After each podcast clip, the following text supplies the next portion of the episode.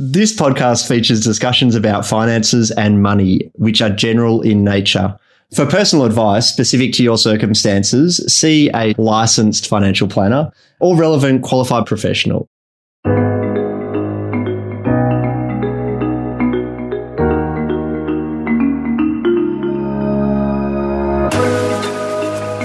Hi, folks. Welcome along to another episode of Looking Under the Hood, the Money Mechanics podcast, where we are unpacking the money stuff.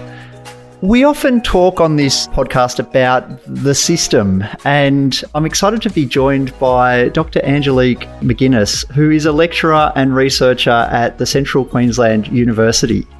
Angelique, I do love your bio, a curious entrepreneur with a PhD whose motto in life is go with the flow and live in the present because it is a gift. And I just, yeah, love the uh, intent and the uh, whole uh, story behind that. So we'll get to that in a moment.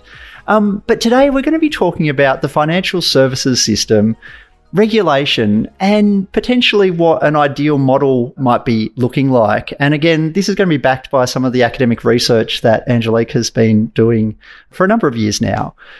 As someone who might be listening as a consumer or someone who might uh, be getting financial advice, you might be thinking, oh, so what? What, what? what does this mean to me? Well, look, in, my mind, the so what involves around the current system. There's so many barriers to people actually being able to get advice based on the legislative uh, framework that exists. So today I'm going to be interested to hear what uh, Angelique has to say on this element, but also on some of the research that uh, that you've been doing. So, Angelique, welcome along. Yes, Scott, thank you very much. Um, I feel quite privileged to be asked by you. Before we start, we've been asking all our guests to share a, a happy or joyous early money memory. So, have you got a happy memory or a joyous memory that you're happy to share with us today? Actually, something that uh, has come to mind um, when my husband and I um, first had our first baby, you know, we were dual income earners, earning nice income. And I decided to be a stay at home mum. And so I stopped working and we dropped from two incomes down to one. And it took us about two years to adjust to the two income, well, to the one income from the two incomes. And it was quite um, a shock to our system as to how much money we were wasting. So it improved our actual spending habits by going from two incomes down to one. And I often think of, of it in, with fond memory because, you know, you don't realize how much you waste when you're young and frivolous and, you know, childless until you have your first child and go, oh, flip, this is expensive. But it's it. I look back and I go, yeah, that was that was good times. Thanks for sharing that, Angelique. And and I guess look today, I know you, you've been in, in the past in, in the financial advice space yourself. I guess my first question is is what triggered you to move from being in financial services into the uh, academia and into that research space? I actually left the sector not on happy terms. I walked away.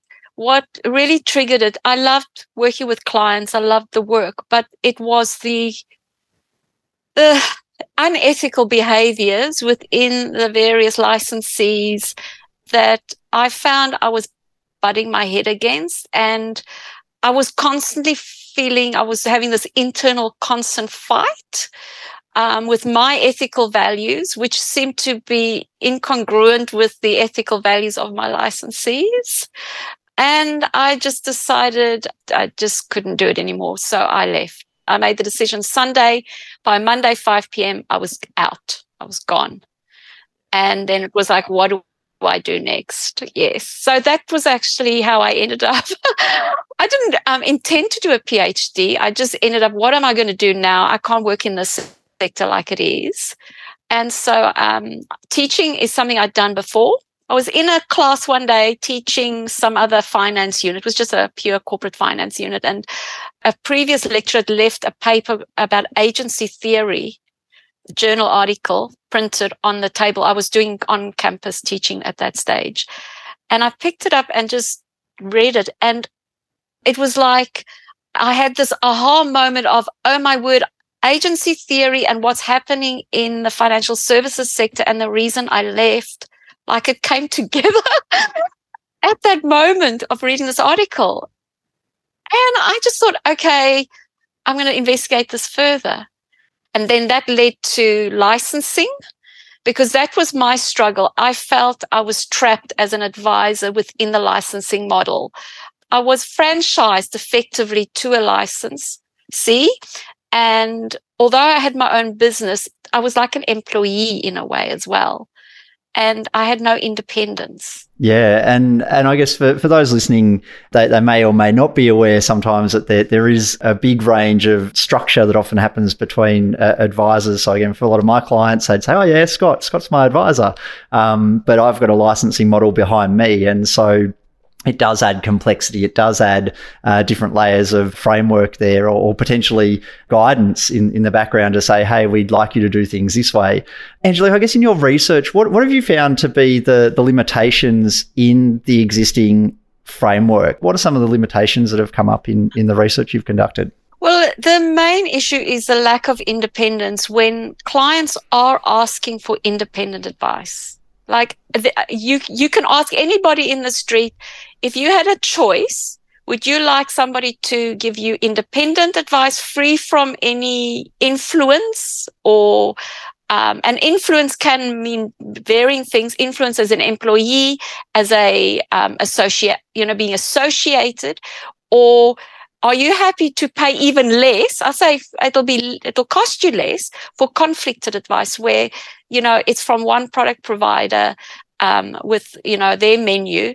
And everyone you talk to would prefer independent advice they all say independent advice. And then they say but isn't it independent um, and no so there is this misconception so in there's this lack of independence and the conflicts of interest is the um, is obviously the the main um, issue which we all grapple with and the complexity of, of conflicts of interest. And I mean, I didn't even delve deep into conflicts of interest. I just looked at it from a more overarching um, point of view, macro point of view.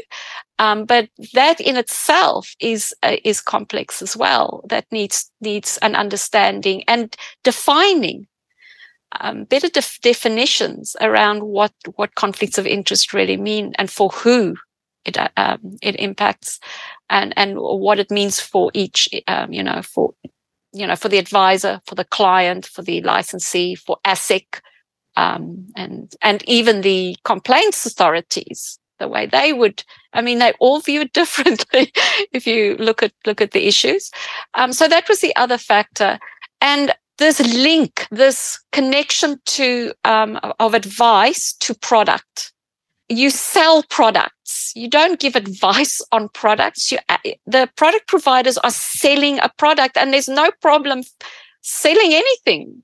You know, I don't have a problem with product sales or financial product sales. It's like selling a house. It's like selling matchsticks out of a, you know, a matchbox.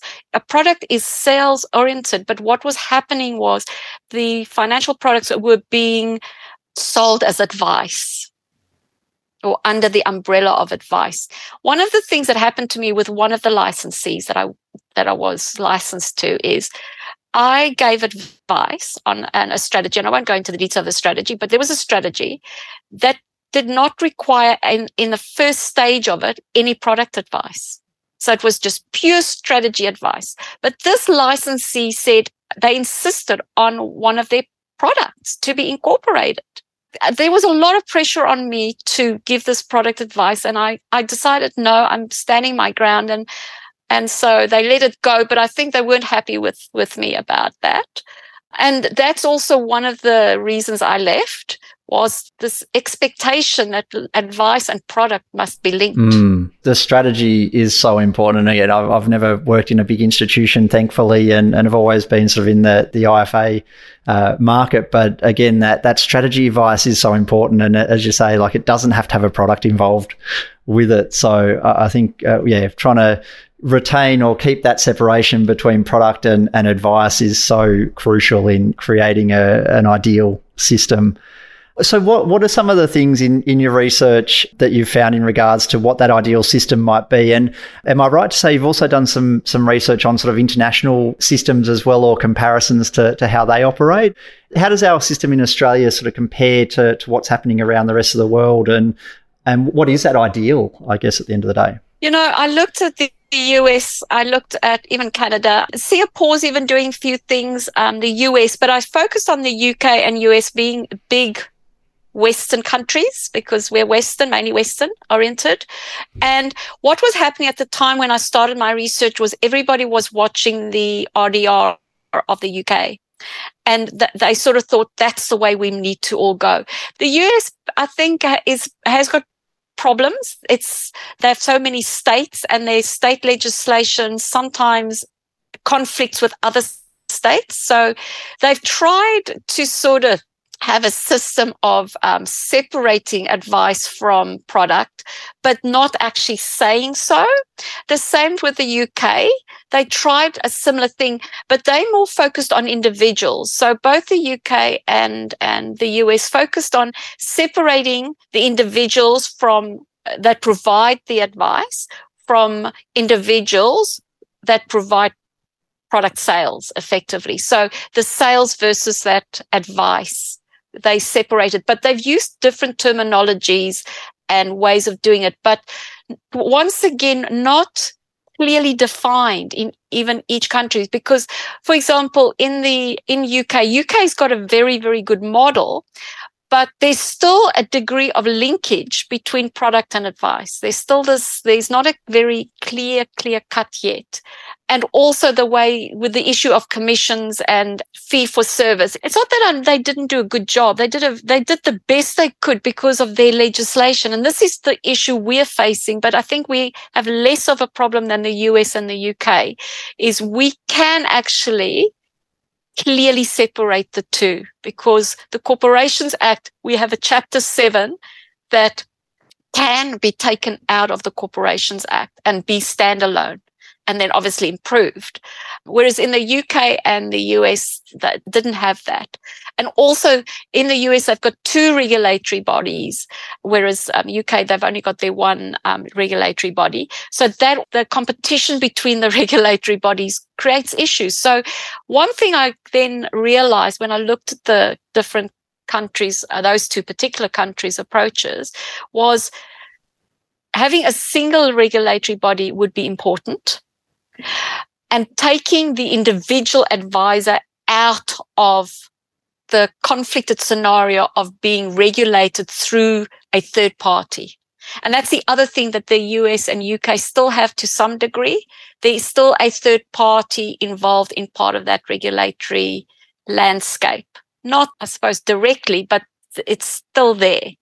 But we have the opportunity to do a clear cut separation.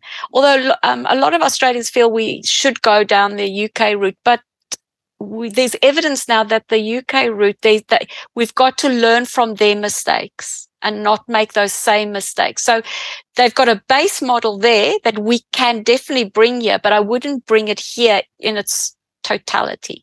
I would customize it to be more relevant to Australia, but make it very clear separation so that it's clear to, to the consumer. And it's about terminology. And this is the issues we faced in the Corporations Act. And I find the Corporations Act very interesting. It was a, a very interesting legislation to study because it's so complex and the, the duplication, the double innuendos, the, the way you can interpret things differently to its intended purpose yeah, too wordy of a document. And I think we can, if we're looking at trying to simplify things, then it means simplifying the legislation in order for statements of advice to be simplified and order for the framework that we've got, and we've got good frameworks. The six step process, it's a good framework. Nothing wrong with that. The standards, that's a good framework, having the 12 standards, but maybe some of the wording, maybe some of the interpretation, maybe of how things should happen, what is acceptable and unacceptable. We need clarity on that, but that will, I feel, come with time. So those, those ethical standards, I don't see a problem with that, except maybe, you know, improving the conflicts of interest, but the conflicts of interest standard can only be improved once they have changed the system, changed the legislation. So definitely a single disciplinary body. But another thing that was quite evident um, when, I mean, I didn't um, do any analysis with consumers, and that would be probably a nice study for someone to do um, maybe me one day, but um, funny time. But it's looking at from the consumer's perspective, the the trust issue, the independence issue, the conflicts of interest interest issue, because the three of them are very closely linked. You cannot just work on independence without looking at conflicts of interest. You can't just look at conflicts of interest without looking at independence. And then together they determine the trust. They form the trust relationship that a client will have. But trust in itself, just those two is not enough. Trust is more than just what the legislation puts out there and what government's trying to do it's going to come from the advisor. And I mean, I had no problem getting clients trusting me. They trusted me quickly. Um, and it sometimes it kind of scared me because I'm going, what if I disappointed this person because they trusted me so jolly quickly? Like they're not questioning anything I'm telling them.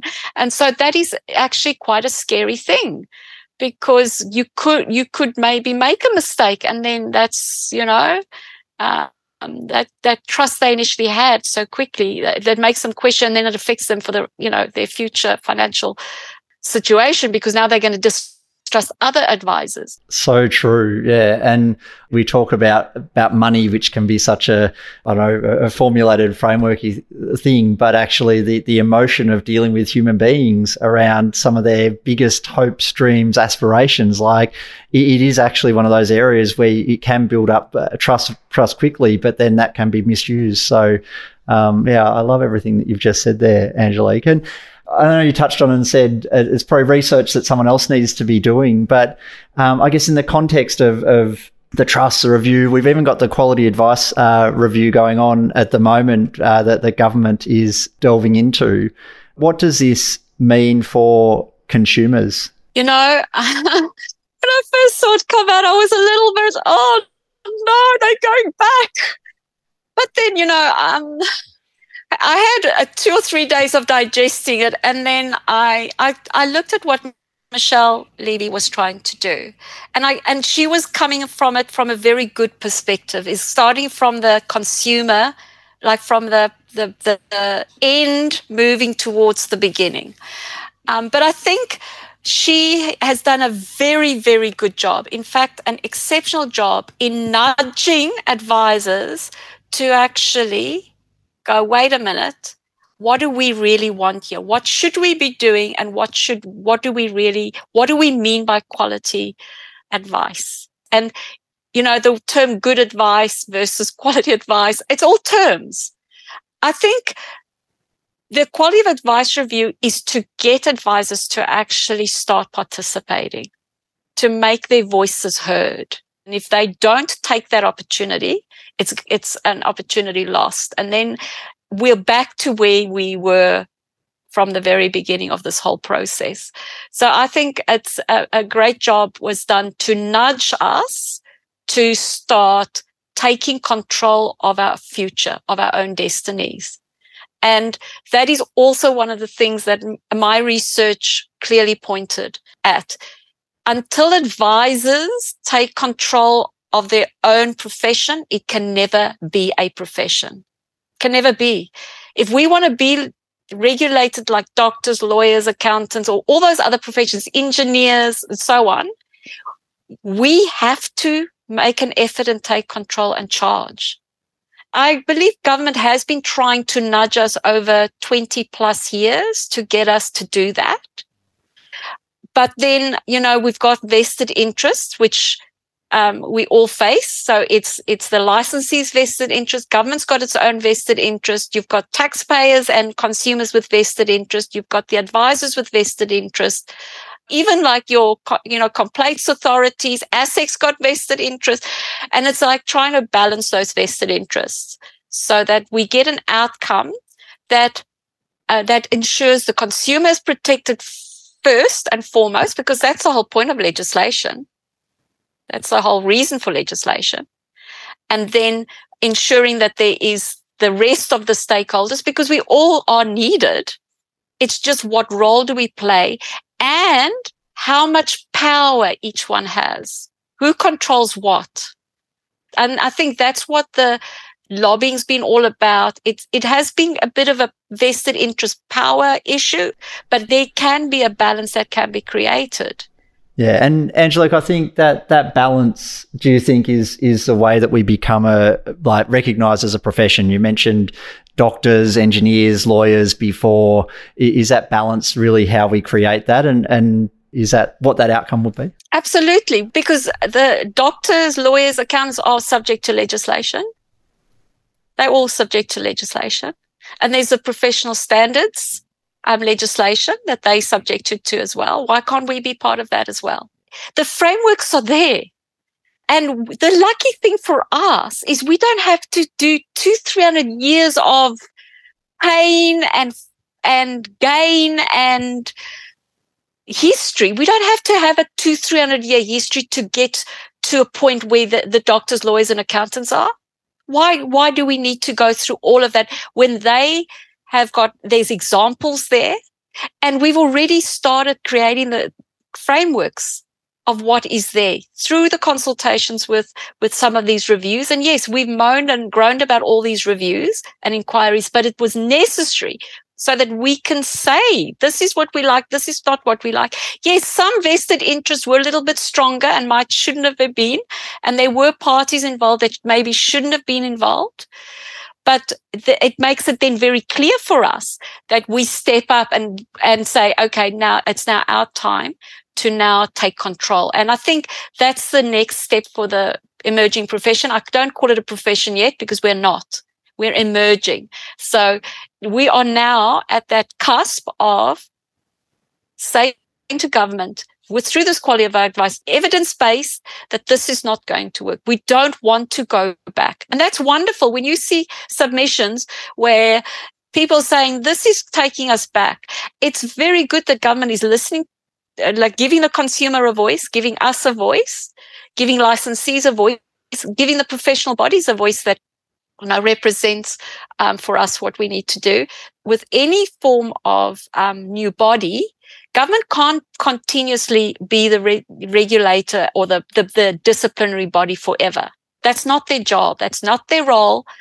They need to transfer that. They're stepping stone for this new body. Now we've got professional bodies that got frameworks, infrastructures that they've developed over many years that they can draw on, put together if the merger works but it but then it's creating a new culture within that body because i feel the the professional bodies could potentially become the first licensing body that's then overseen by you know the main regulator. I can see that that is a potential but it'll only work if advisors buy into it if it's going to run like a true profession. But what's interesting is how we can learn from other professionals, just thinking about this, is the fact that other professions may have more than one professional body. It causes problems. We have an opportunity to go learn from and go, okay, we'll always just stay with one. That, that it's interesting, and I think we we have a, a, time now where consumer expectations are changing, delivery methods of advice are, are, changing, and, and hopefully we'll see some clarity around new statements of advice and, and how they might be more concise for people. In in the context of that change, what do you think? And again, you've probably answered this in, in some of your other statements before, but what what can the sector be doing to combat some of those demands or or change what our offering is to market. Okay, what I'm seeing at the moment with QAR and with all these reviews is the advisor is outside. So it we're making submissions to people that are making recommendations, although they may be qualified as a lawyer or, you know, as an academic, or you're not having advisors sitting on the team of reviewers in the review process or on the commission, unpacking and coming up with recommendations. The recommendations are being generated from outside really of the advisory sector. And going forwards, I'm hoping that that will change because until I think advisors are part, are the panel, we're going to constantly have this to and froing of ideas and lobbying and this won't work and that won't work. I think going forwards with change, whatever body gets put together, the people on the board must all be financial advisors. Maybe have a one or two external, you know, I would in fact suggest that there be a non-executive, a consumer, somebody to represent con- consumers and somebody from outside, independent. But just as a, um, I suppose, more of a reviewer than making recommendations. That's where I see is the next step uh, and going forwards with this sort of change. It's got to be advisors. If it's not, it's going to fail. That body will be another FASEA and it won't, it'll get disbanded. But I don't think that's the intent of government. I think they've been very strategic in what they're doing and trying to sort of ease us into taking control and, and kind of ease us, but force like with a bit of a quite a lot of pressure. Because if we don't, then we got, they're going to, de- they're going to get a lawyer tell us what we're going to do and what we're not going to do and how it's going to happen. Mm. No, no, definitely, Angelique, and I think that's uh, fascinating. Um, and as I say, like I think there's there's so much going on at the moment, movement wise, but I'm I'm excited that there's actually now academic research to probably back up some of the thinking behind this, as opposed to it just being people's opinion or people's view or other people coming in to say, hey, this is how we think uh, an ideal system uh, might look. We do keep these episodes short and sweet. So, again, we could be talking about this uh, for, for probably uh, all day because I, I love the topic and I, I love your insights and how we're going thank you again so much for your time. I think for those listening, uh, there are some interesting things going on with the quality advice review. Uh, Angelique, I'll, I'll, put some of the links to your uh, research papers as well. Just around what you've been doing in the background. And I know some of the, the reporting is from sort of the, the 2017, 2016 uh, timeframe, but I think there's still relevance around how that all comes together anyway. Yeah, and also the quality of advice review submission. I submitted um, a joint submission with Daniel Jackson and Andrew Lane, and there's some very interesting insights in there as well. And I think also the FPA AFA combined submission also very good, very relevant, and it's giving me hope that advisors are stepping up and and making their voices heard and saying we can do this because I believe they can. Government's just got to let go and trust that we can do this. Yeah, definitely. Because I think the quality of advice, people getting advice, uh, consumers getting some really great positive outcomes for that strategy based advice. Sure, there might be product involved with it at the end of the day, but a lot of the time, that getting the strategy right is so important and crucial uh, for Australians to be able to have a good uh, relationship with their money and, and ideal financial outcomes at the end of the day. Angelique, thanks so much for your time. Thanks for listening. And again, if you've enjoyed today's podcast, please uh, like us uh, where you are listening from and uh, give us a rating. Uh, we'll see you all next time.